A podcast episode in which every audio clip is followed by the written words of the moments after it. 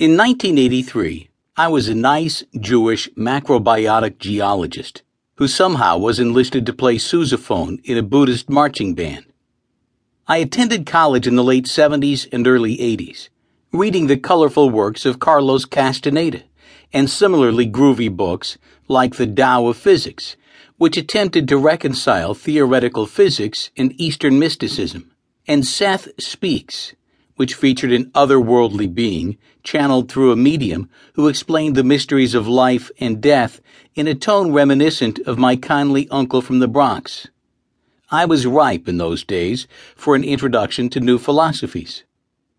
Armed with my geology degree, I worked for a year at the Lamont Doherty Earth Observatory and then left in a first stab at reinvention to seek a more meaningful existence in Manhattan to do something that might concern people more than rocks. But I didn't know what that was just yet, so I bided my time editing physics journals transliterated from Russian in an office building smack in the middle of what was then a rundown Soho neighborhood.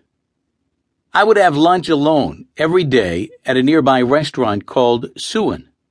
The menu was Spartan, a lot of seaweed, tofu, and grains.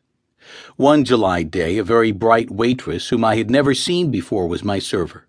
I was shy back then, especially around pretty girls, so I'm sure I wouldn't have shared anything with her about myself other than what I wanted to eat.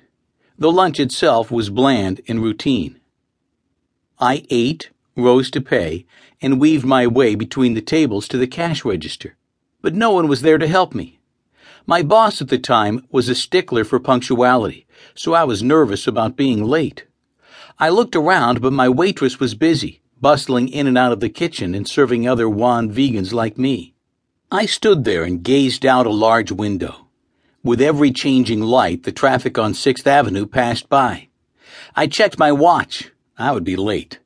I leafed through the magazines and flyers on the cash register's counter, but nothing was of interest to read. Then I boosted my feet up off the floor and myself onto the counter to peer around the other side of the register, where I saw a small alcove with an index card taped to its interior. The card read, A blue fly, if it clings to the tail of a thoroughbred horse, can travel ten